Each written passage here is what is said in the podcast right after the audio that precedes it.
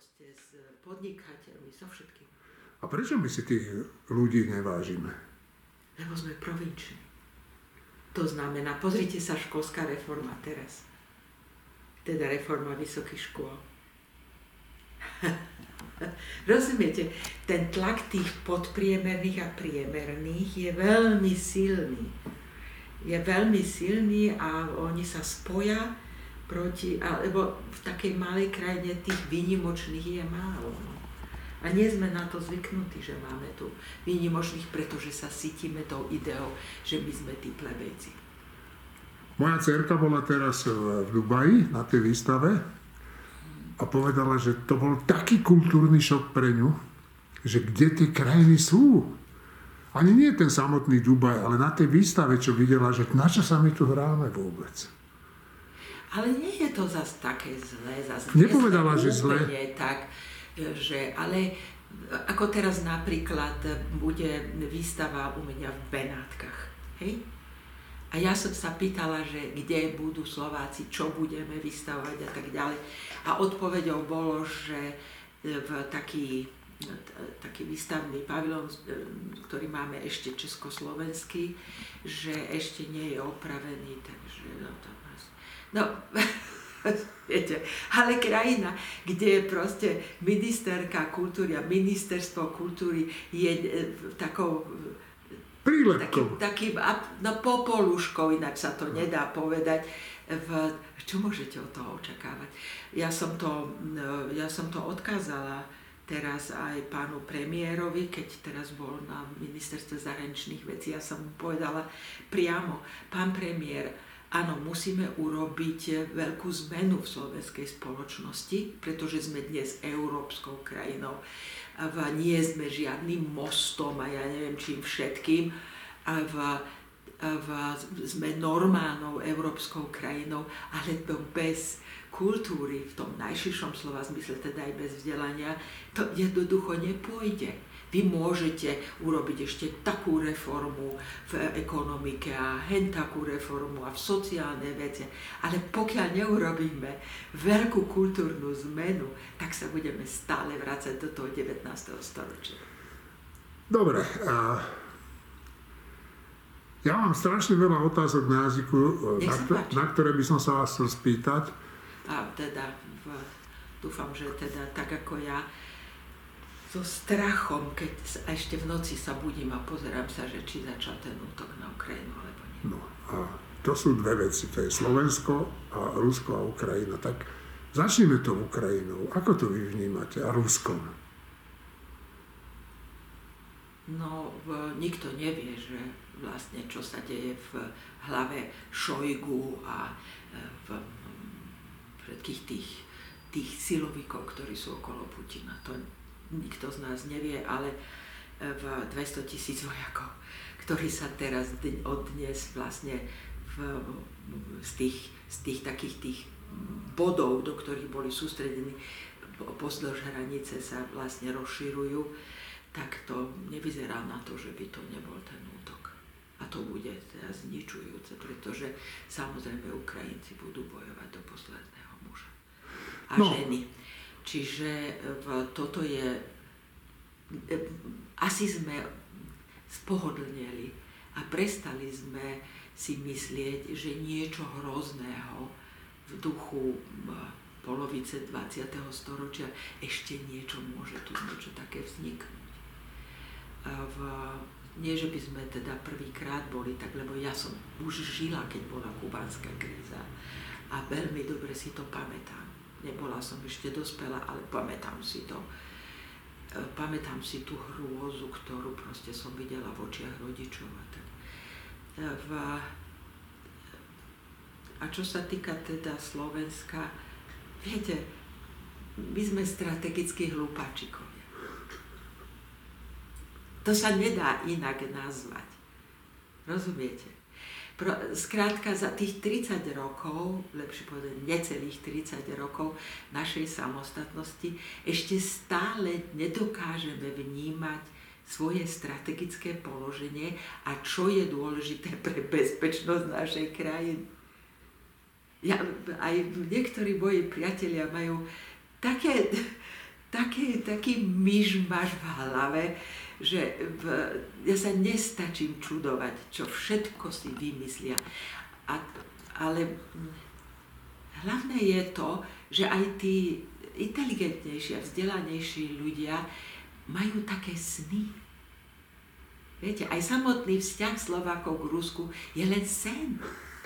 To je sen. Štúr tam nikdy nebol. Nikdy.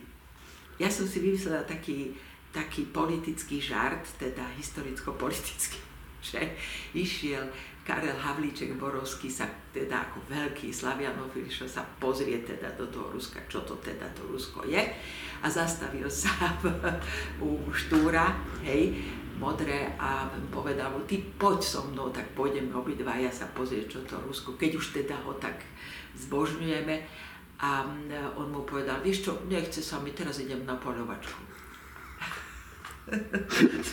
Samozrejme, rozumie tomu niekto, kto skrátka ovláda dejepis.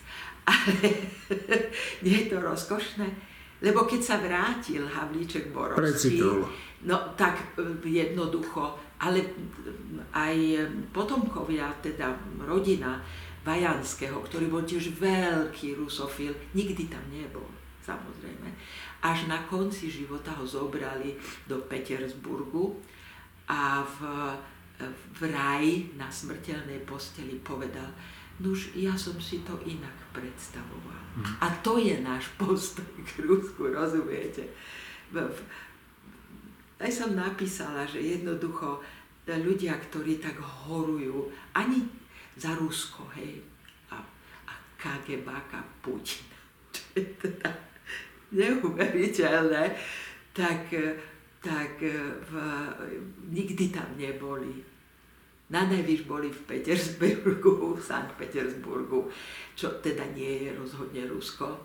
V, nemajú nič ruského na sebe, doma, absolútne nič. Ani ich to nenapadne keď im poviete, že prečo deti nešli pracovať do Ruska, tak sa na vás dívajú ako na blázna. Prečo by nikto nešiel pracovať do Ruska. Nie. Ani ruskú ale... zmrzlinu si nekúpia. to neviem, ale jednoducho je to tak ako pre Jana Kolára, ktorý napísal, že tam k tomu ruskému dubisku sa máme pripraviť. Veľkému tomu tam přichil se dubisku. A, a tiež tam nikdy nebol. Ale to nie je také výlučné, pretože osvietenci na čele s Voltérom, ktorého tak zbožňujeme a tak ďalej, však tí vlastne urobili z nás, z centra Európy, barbarov. Odvtedy vlastne v, Raku, vo, vo, vo francúzských a britských učebniciach sú, je táto časť Európy ako zaostalá barbarská hoci v 15. 16. storočí Uhorské kráľovstvo bolo jedno z najbohatších na svete. Rozumiete? A jeho súčasťou sme boli my. Áno, samozrejme. A 360 rokov sme tu mali uhorský snem, pretože však toto, bolo, toto, bola, toto bola tá, tá síla toho uhorského kráľovstva. Tu bolo zlato, striebro, nie tam na púste niekde. Proste v, ale my sme sa toho vzdali, a, a tým, že sme sa vzdali našich dejín, hej, tým, že sme sa ich vzdali, a to nás už upozorňoval pán Lipták, ten historik slovenský, tak vlastne sme stratili schopnosť strategicky myslieť. Preto dnes môže niekto trepať, že buďme neutrálni. Rozumiete? Lebo ale to v dedine, v polskej dedine, 3 km od našich hraníc, tam všetci rozmýšľajú strategicky. Pretože oni, si, oni nezabúdajú na tú svoju históriu. Hej? Ale tu 3 km od tej polskej dediny sú Slováci a tí ničomu nerozumejú. A hlavne, hlavne predali by Slovensko za fajku močky to proste, to nepochopíte, ale je to aj naša chyba samozrejme, pretože my sme 28 rokov nevysvetľovali stále. Nie, že by sa tým, tým rodinám bývalých eštebákov alebo tých, ktorí žili celkom slušne, pretože ich otcovia a dedovia udávali. Hej? My na to zabúdame. Že, že každý siedmy dospelý chlap udával svojich susedov, svoju rodinu, svojich Každý siedmy? Každý siedmy. A dostávali za to peniaze. A ja som videla dôkazy na to, že dostávali peniaze, pretože viete, v divadle, v divadle všetci o všetkých vedia. Takže by sme presne vedeli, kto ako si nás sleduje, kto nás udáva a tak ďalej. To sme všetko vedeli.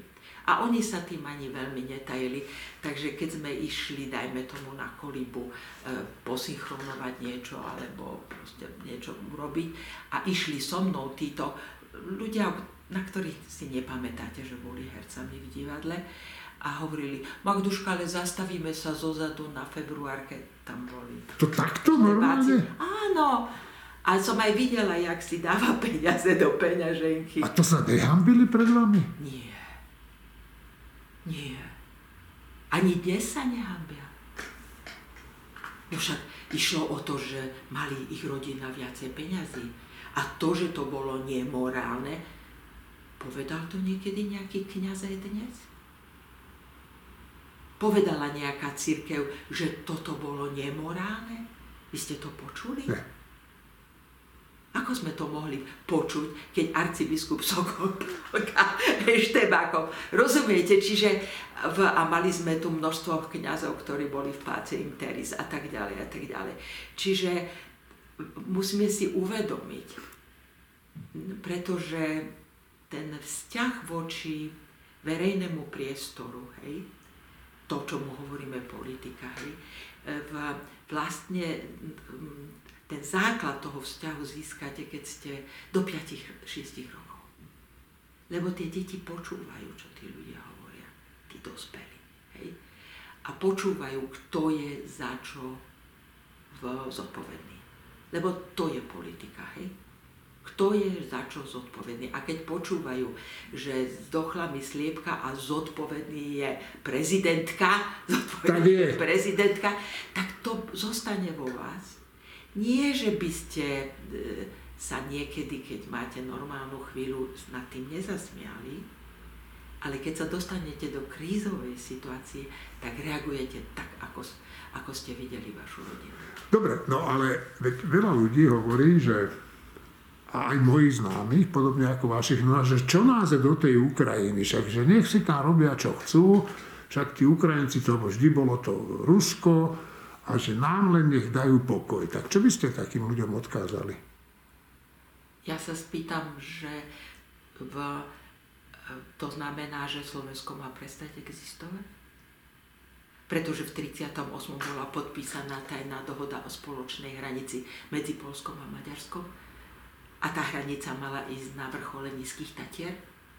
A čo sa má čo kto do toho starať? Rozdelia si nás za čo? A to je ten nedostatok strategického myslenia, že oni si neuvedomujú, že Ukrajina bojuje za nás. Poprvé, Putin jasne povedal, všetko musí ísť pred rok 97. To znamená, predtým, než nás pozvali do NATO. A čo? Myslíte si, že tu zostane voľný, neutrálny priestor? A to je zase naivita nedostatok strategického myslenia. Nedostatok proste... Ja, ja neviem, no rozmýšľajú tí ľudia ako tetka z dediny. To, že si to tetka z dediny myslí, to ma neprekvapuje. Ale že si to myslia univerzitní profesori, tak to ma teda veľmi prekvapuje. A to je, to jednoducho, ja, mm, neviem, no tak však ja som v 93. založila Slovenskú spoločnosť pre zahraničnú politiku. A my sa naozaj snažíme od roku 93, aby viacej ľudí rozumelo vlastne, čo sú to medzinárodné vzťahy. Nikdy nezabudnem na Jana Čarnogurského, ktorého som poprosila, aby sa zúčastnil jednej z prvých konferencií, ktoré som po návrate z Viedne tu organizovala. A to bolo to bola, to, boli, to bola história zahranično-politického myslenia na Slovensku. Takže sme začali e, kolárom, hej, a pokračovali sme Štúrovcami, potom v, proste Palárikom a tak ďalej a tak ďalej a tak ďalej. Ale ani vy neviete, čo tí ľudia si mysleli, prečo boli liberáli, prečo boli takí, prečo Štúr nechcel založiť politickú stranu. Prečo? No pretože hovoril, že to netreba. Aha. Ha? Tam veľká chyba. Veľká chyba. Ak chcete presadiť a existovať politicky, musíte mať politické strany. A tu hovoria sa, a čo, fuj, politická strana. A preto ľudia volia všelijaké pozberance, ktoré predstierajú, že majú nejaký spoločný názor a potom sa ukáže, že to je 5 skupín, ktoré vlastne sa ani nepoznajú poriadne. Ale ľudia im pokojne dajú hlas za to, že im ukázal pán Matovič, že sa zase bude kradnúť majetok bohatých. Rozumiete? Myslíte ten plagát v tom Jasné. Francúzsku? Jasné. Tam nešlo len o to, že to bol pán Počiatek, hej, ale o to, že to už je naše bez súdov. Bez toho, aby proste sme išli podľa právneho štátu. Ja chápem, že, že jednoducho tí, ktorí kradli, by mali byť potrestaní, hej? Ale nie bez toho, že použijete proste štruktúry právneho štátu. Ale my sme zvyknutí. My sme zvyknutí. Po prvej vojne sme vykradli zámky, keď musela šlachta odísť. Hm? Vyplundrovali sme to, teraz my budeme bohatí. Potom sme vyplundovali židovské majetky. Ja, ako sme sa tešili rovno do teplých perín a dodnes majú obrazy, strieborné príbery, e, koberce a mladí ľudia sa nepýtajú, a odkiaľ toto máme. A ešte tých niektorých ľudí uctievame ako vynikajúcich spisovateľov, byť pán Ondrejov. A viete čo, to zase by som povedala, že e, v, viete, spisovatelia nie sú v soľ národa, alebo e, jednoducho sú to ľudia ako my. Niektorí sú dobrí, niektorí sú zlí a niektorí sú bezcharakterní, ale takých, potom by ste museli byť taký novodobý Savonarola a vyhodiť strašne veľa literatúry svetovej zo svojich knižníc. To zase takto by som na to naivne nešla.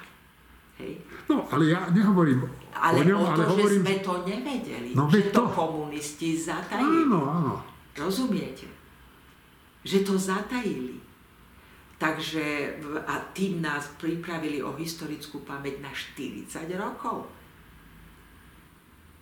Čiže Viete, proste potom sme si rozdelili majetky bohatých statkárov a po, podnikateľov, potom sme vyhodili knižnice e, z slovenskej inteligencie v, v akcii B, nie v 52. ak sa nemýlim. E, a všetko s tým, že teraz my budeme bohatí. A teraz mi povedzte, že po všetkých týchto plundrovaniach sa cítime byť chudobní.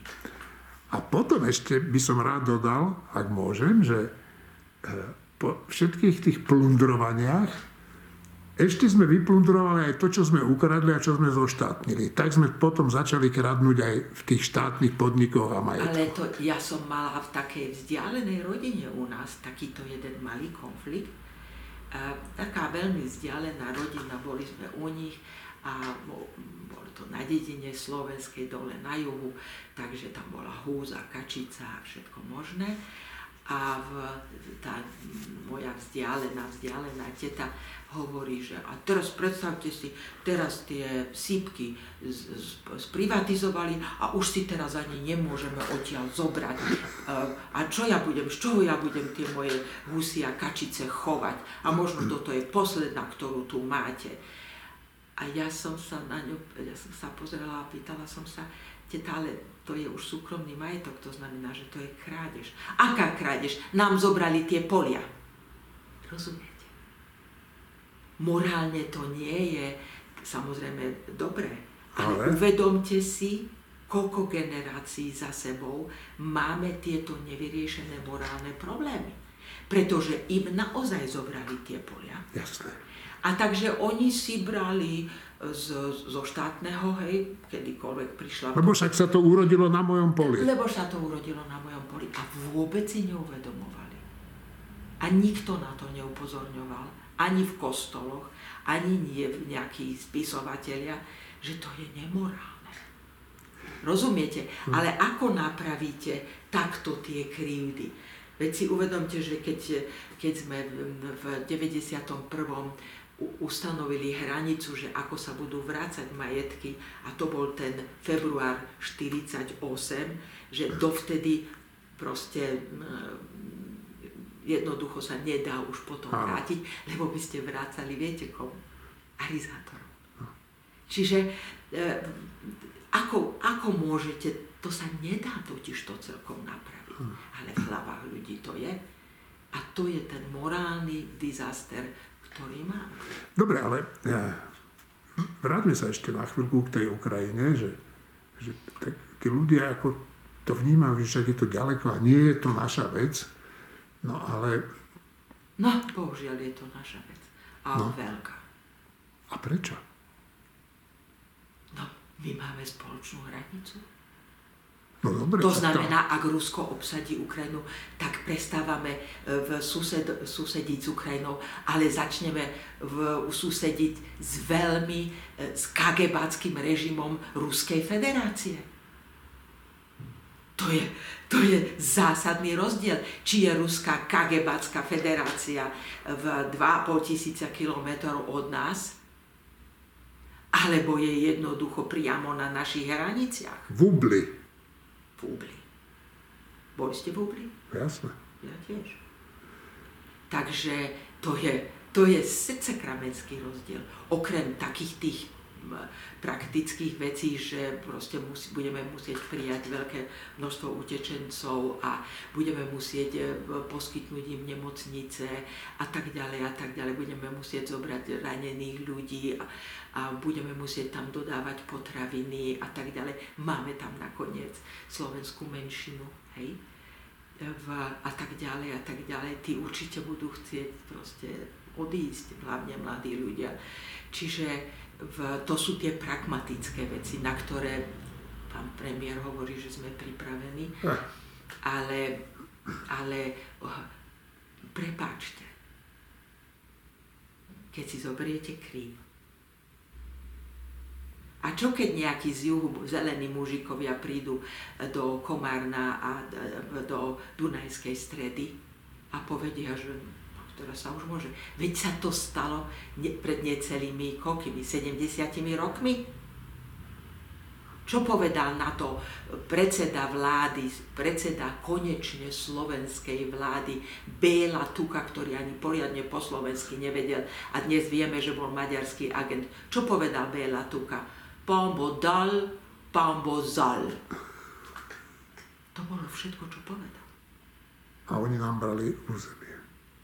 A oni nám zobrali 800 tisíc ľudí. Hmm. A územie. No, čoraz častejšie to počúvam, že táto hrozba Ale môže rozumiete, byť. keď prestanú platiť medzinárodné zmluvy, čo teda Putin porušuje už od roku 2014 rozhodným spôsobom, hej. No ešte predtým samozrejme Grúzia, Osecko, Osecko a tak ďalej a tak ďalej. Ale uvedomte si, že že jednoducho malé štáty, menšie štáty, napríklad ako Dánsko, sa celkom oprávnene cítia ohrození. No ale my nie. Slovensko. No, no lebo my nemá... No, tak ja sa, ja, ja sa cítim, hej, ohrozená. Ja. Ale, ale povedzme si, že keď vidíte, že je 2,5, 2,6 milióna ľudí plne zaočkovaných na Slovensku. To znamená, že tu je 2,5 milióna dospelých ľudí, ktorí sú normálni, ktorí dokážu normálne strategicky uvažovať. Dúfam. Ale e, my nesledujeme Dánsko? My nesledujeme, že sa Rusi snažia ovládnuť Baltické more? Že na Dánsko sú, na, sú nacielené z Kaliningradu, z bývalého ruského Königsbergu rakety na Dánsko? My si nepamätáme, že Bornholm, strategický ostrov uprostred Baltického mora, že, tam, že Rusi stadiaľ nechceli odísť po druhej svetovej vojne. A že teraz poukazujú, že keď tam bude nejaká základňa NATO alebo čokoľvek, takže jednoducho to napadnú a tak ďalej a tak ďalej že teraz vyhrážajú sa Dánom, že o, o, oni podpísali, aby opustili hej, Bornom a tak ďalej v 46. že tam proste nebudú cudzie vojska, hej, preto potom odišli. A teraz hovoria, vy ste podpísali v 46. Ale oni nedodržiavajú žiadne zmluvy. A teraz vyhlásil dánska, dánska ministerka obrany, že proste to nechala no, ústavným súdom posúdiť tú zmluvu a ona už je neplatná. Ale Rusi tvrdia, že je platná. My, nie, nie sme len my ohrození. Švédi sú ohrození. A Litva, a o tých nehovorí. A teraz Rusko povedalo, že ich napadne, keď, e, vstúpia, keď by sa vôbec uvažovali o tom, že vstúpia do NATO. Zrazu si uvedomili, že to, že sa hrali na neutrálnych, rozumiete, Teraz zrazu zvýšili obrovské výdavky na zbrojenie. Fíni si objednali eh, F-35, nie ako my F-16, ale rovno 35 to sú tie lietadla, ktoré nezachytia radary. Rozumiete? Ja, nie sme tu sami. Čo sa bojí, mali by sme sa báť. No tak nielen sa báť, ale aj, aj si to uvedomiť do čerta, že to, v čom sme tu žili a furt sme sa krmili, že čo povedal Matovič a čo povedala, a čo povedala, čo povedala nejaká športovkyňa o Kolíkovej, alebo ja neviem kto o tom, čo. Tým sme sa tu teraz zaoberali, včetne vás novinárov, mesiace a roky a pritom to, to, je, to je nedôležité vzhľadom na to, čo nás čaká. No, e, musím trošku sa ohradiť. Poznám zo pár novinárov, ktorí sa týmto zaoberali. Nie všetci novinári sa zaoberali Matovičom. No hej, ale, ale... Potom, ich zast- potom ich buď sa stratili, alebo ich zastrelili. Áno. A po tomto všetkom, čo ste povedali, e, by ma zaujímal váš názor na to, že v parlamente sa našlo horko ťažko, teda nadpolovičná väčšina ľudí, ktorí zahlasovali za tú obrannú zmluvu z USA. Tak dve veci. Prečo je to dôležité pre nás? A druhá vec, čo hovoríte na to potom, že čo tá opozícia začala vystrajať aj s tým e, oznamovaním adres tých tzv. zradcov? Ale to už sme zažili. Však keď bola gorila, hej, keď sa podarilo pánovi Ficovi e, premeniť gorilu na, na, na kauzu Zurindu. A vy novinári ste písali Zurinda, Zurinda, Zurinda, Zurinda. To s vami musím súhlasiť. Hej. A bolo to veľmi nespravodlivé a hlavne proste nelogické. Lebo za vlády Zurindu sa začalo vyšetrovanie, že vlastne kto to tam chodí do toho bytu a tak ďalej a tak ďalej. Ale jemu sa to podarilo. To bol veľký marketingovo propagandistický úspech strany Smer. A teraz už všetci sa ošívajú, keď im poviete, že vlastne ako to bolo. Takže vtedy, dokonca aj poznám meno toho poslanca, vylepoval aj na naše brány, že tu sú tie gorily. Vážne? No samozrejme a vyzváňali nám ľudia dole so zvonče, zvončekom, že vy svine a tak ďalej a šibenice sú pre vás pripravené. Akurát sme nešli do novín, lebo však Bože môj, mne sa takto vyhrazuje od mojich 18 rokov. Ako nehnevajte sa, bláznou chodí v, v každom štáte a v každém, v každom národe dostatočné množstvo. No áno, ale tých bláznov niekto musí naprogramovať. Neviem, lebo sa mi stalo asi pred, ja predsa nie som teraz v politike a sa mi stalo, že som pred 4-5 mesiacmi, keď sme v, v, lete, keď sme nenosili masky celkom, hej, tak e, išla som a proti mne šiel taký krásny mladý muž a tak mám rada krásnych mladých vysokých mužov a v, tak som sa tak pozrela na neho a on tak ako chyšiel po mňa hovoril, zabijem ťa. A išiel ďalej. Rozumiete? Neviete, čo sa v, v hlavách ľudí deje. Však ja som bola toľkokrát pod, aj pod policajnou ochranou a tak ďalej, keď e, kolegovia ma vždy odprevedela k autu a doma ma čakal otec pri aute, a, lebo furt sa chcel so mnou niekto oženiť. A, ako, samozrejme, že keď potom vznikne takéto napätie, tak to stiahne aj nejakých ľudí, ktorých, o ktorých by ste to nepredpokladali, samozrejme. Ale takíto ľudia sú tu stále. A, a tí ľudia, ktorí sú s nami, sú vlastne takto vystavení celý čas. To nie je niečo nového. Samozrejme, e, e, e, musíme sa opýtať, kde je generálny prokurátor. No tak, to by ma zaujímalo, čo si o tom myslíte, o tom pánovi. Zblázním sa. To sa stáva, keď sa dostanete na funkciu, o ktorej ste snívali. To sa stáva. Proste, ako hovoria Rusi, z uma sa šol. To je? Z uma sa šol. No neviete po rusky. No neviem. No vidíte. A ja som vraj antiruská, ale ja viem po rusky. A čo to presne znamená? Z uma sa šol. Um je rozum. A sašol, odišiel z rozumu. Ja, ja som myslel, že to je jedno slovo. Nie, no, tak. uma sa šol. Ale tak by som to nevedel. Proste zbláznil sa. Len zbláznil, nebude za tým aj niečo iné? To ja neviem, viete, v, my sa nikdy nedostaneme do zoznamu KGB alebo FSB dnes, hej, kto podpísal, kto nepodpísal, kto je spiaci agent, kto proste, toto my nebudeme nikdy v živote vedieť.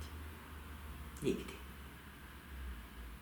To zas e, v tomto ohľade KGBáci v Rusku majú veľmi dobre vyvinuté strategické myslenie. No dobre, teda není to radosť vás počúvať, ale eh, no, je, je to pravda. No, ale predsa si ne, no, môžeme sa tuto rozprávať, že si pôjdem kúpiť kvetinky a potom si pôjdem namalovať nechtiky a potom, no, a k čomu by to viedlo? Podľa vás, aká je budúcnosť Slovenska? Robím. A to znamená, ako to vidíte? No, ja môžem len povedať, že čo ja, alebo ľudia, s ktorými sa ja spájam, čo sú rozhodnutí. Proste, vy ste mi ešte položili otázku, že o jeden hlas neprešiel. Ale, ale ten jeden hlas rozhodol. Hotovo. Hotovo. To už pro, proste pre budúcnosť už nikto nebude sa pýtať, že či to boli tri hlasy alebo štyri hlasy. Jednoducho to prešlo It. To viete, čo je. Áno. to už všetci dnes už rozumejú lepšie ako, ako v, um, nejakej ruštine.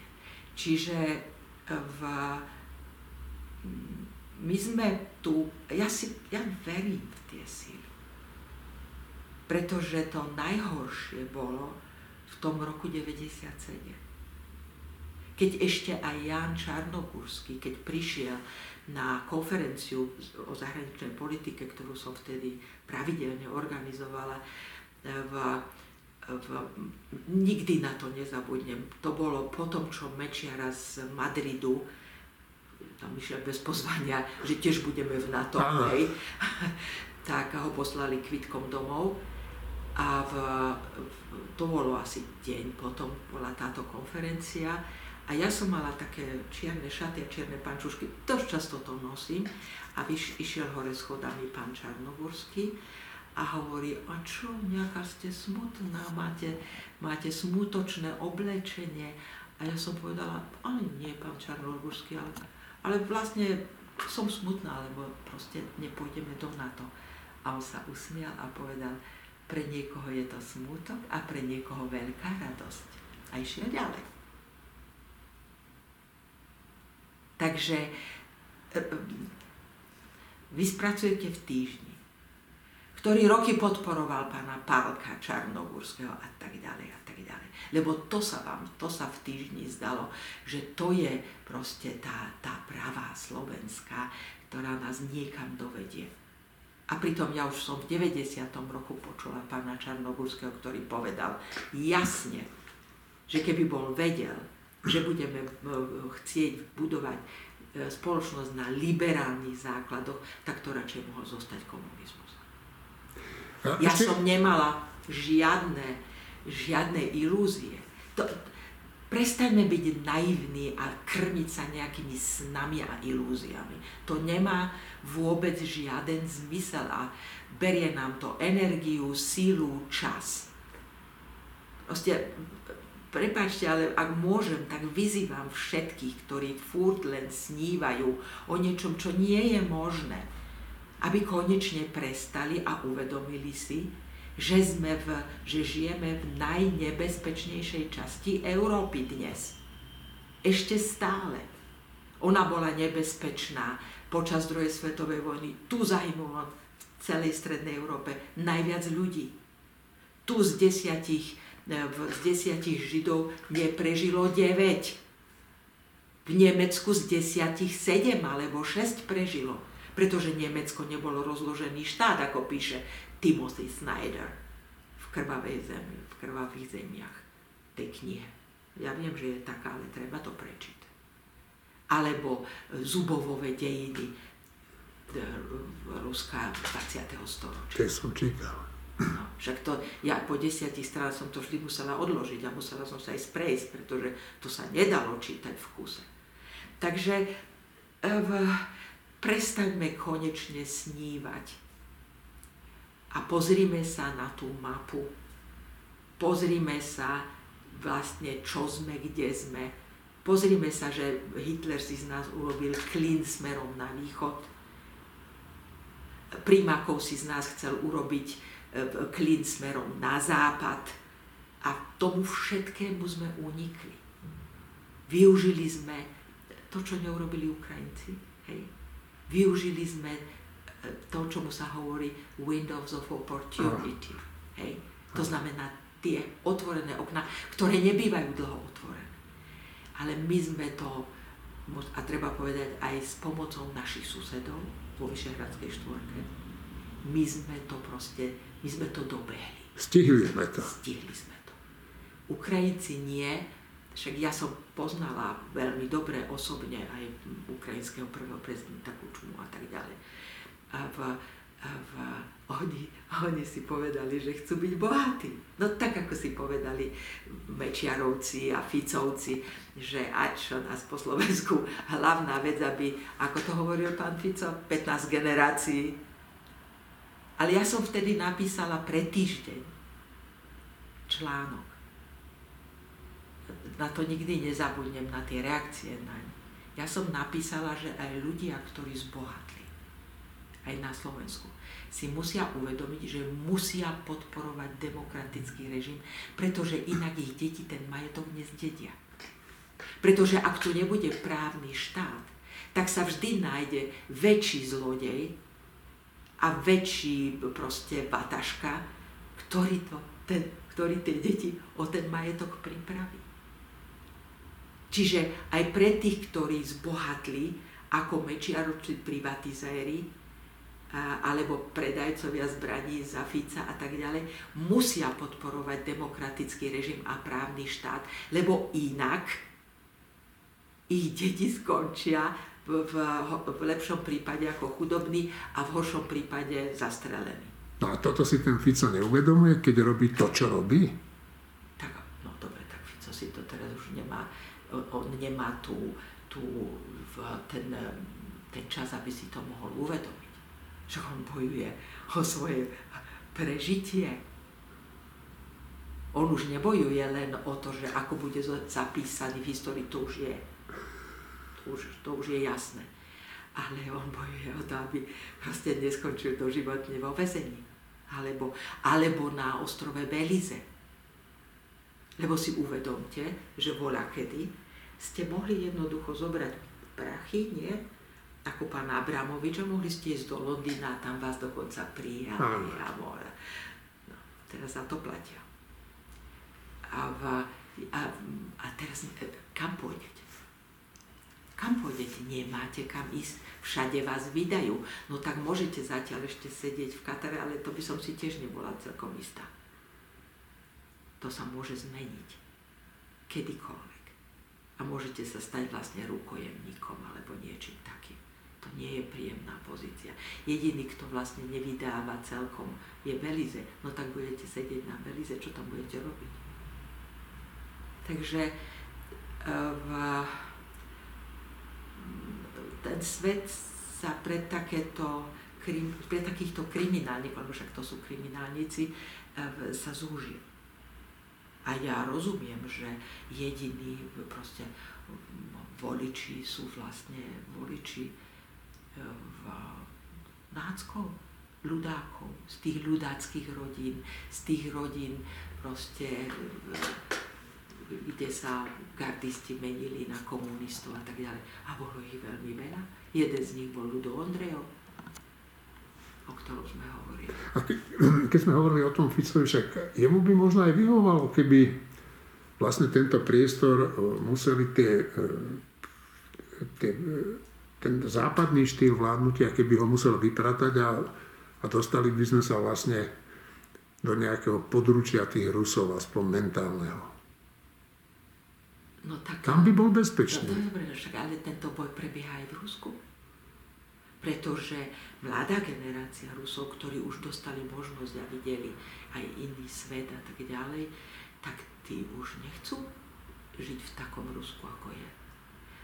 Ja si kladiem otázku aj s mojimi priateľmi, ktorí sa tým zaoberajú a majú lepšie informácie ako ja, v, tak hovoríme o tom, že či toto nie je výsledok vlastne takých tých vnútorných konfliktov v Kremli medzi tými oligarchami, ktorí by potrebovali pokoj, aby to zostalo tak, ako to je, hej?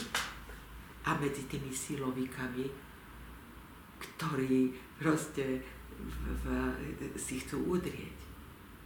Hej? Však ak sa ja niečo strašne bojím, tak ako som sa roky bála Iránu, hej, a jeho vlastne um, atomovému programu. Pretože tam, sú, tam o tom rozhodujú náboženskí ajatoláhovia. A viete, ľudia, ktorí veľmi, veľmi veria, majú pocit, že tuto na Zemi to je len taký život, ale tam potom. Čiže pokojne by vyhľadili aj celé ľudstvo, nech sme všetci tam niekde vraj v nebi, kde nás čakajú tých 15 hulisiek. Ale, v, ale uvedomte si, že jednu, no, teraz som stratila, ale počkajte. Boli sme pri tom Rusku. Hej. Pri tých oligarchoch. Áno, čiže e, ja rozmýšľam, že či to nie je výsledok aj toho, že Putin sa, e, Putin e, sa cíti byť oslabený že sa cíti byť on vnútorne oslabený. Potrebuje dopravať. Pretože predsa by ne, nerobil s, s jedným človekom, pred tým Chodorkovským a teraz Navalným a jeho bratom a neviem kým všetkým, toto čo robí. Však keby bol na vrchole síl, no tak toto nepotrebuje robiť. Preto si, preto si myslím, že niekde tam v pozadí je zrejme pravdepodobne ten vnútroruský konflikt. On tam aj vždycky bol. A vždy vieme, že vlastne v čom bol ten konflikt. Uvidíme. No, ja som tak rozmýšľal, že to, možno je to úplná hlúposť, že veď vlastne keď Rusi vstúpili do uh, prvej svetovej vojny, tak vlastne v konečnom efekte to viedlo k pádu cára. No samozrejme. Nehrozí toto Putinovi? Lebo... No hrozí. Hrozí, však mu to tí diplomati a tí, tí proste Macron a toto všetko mu to hovoria. Ale on sa zrejme je rozhodnutý vsadiť všetko na jednu kartu. A mňa, aha, už viem, čo som chcela povedať. Čoho sa bojíte? Čoho sa bojím. Pretože v Dúme pred pár týždňami začali komunistickí poslanci hovoriť o tom, ale že čo si robíme tu problémy, stačia dve atomové bomby, ktoré hodíme na Európy. Teraz prepáčte, som dáma, ale musím citovať. Európania sa poserú a máme ich z. Citujem doslovne. A zrazu počujete, že to hovorí niekto od silovikov. Potom sa dozviete, že je, že je cvičenie v Bielorusku, na ktorom sa zúčastňuje aj teda Lukašenko a Putin, hej, a v, trénujú rakety, ktoré sú nosičmi atomových bomb. A viete, ako hovorieval pán Čechov, teda Anton Pavlovič Čechov, ten ruský dramatik, ktorý vždy hovoril, keď na scéne vysí puška, tak niekto z nej bude musieť do konca hry vystreliť. A keď začnete používať slovo atomová bomba, čo nepoužívame už dávno, hej, to používal Irán, hej, tak ja sa bojím, ako skončí tá hra.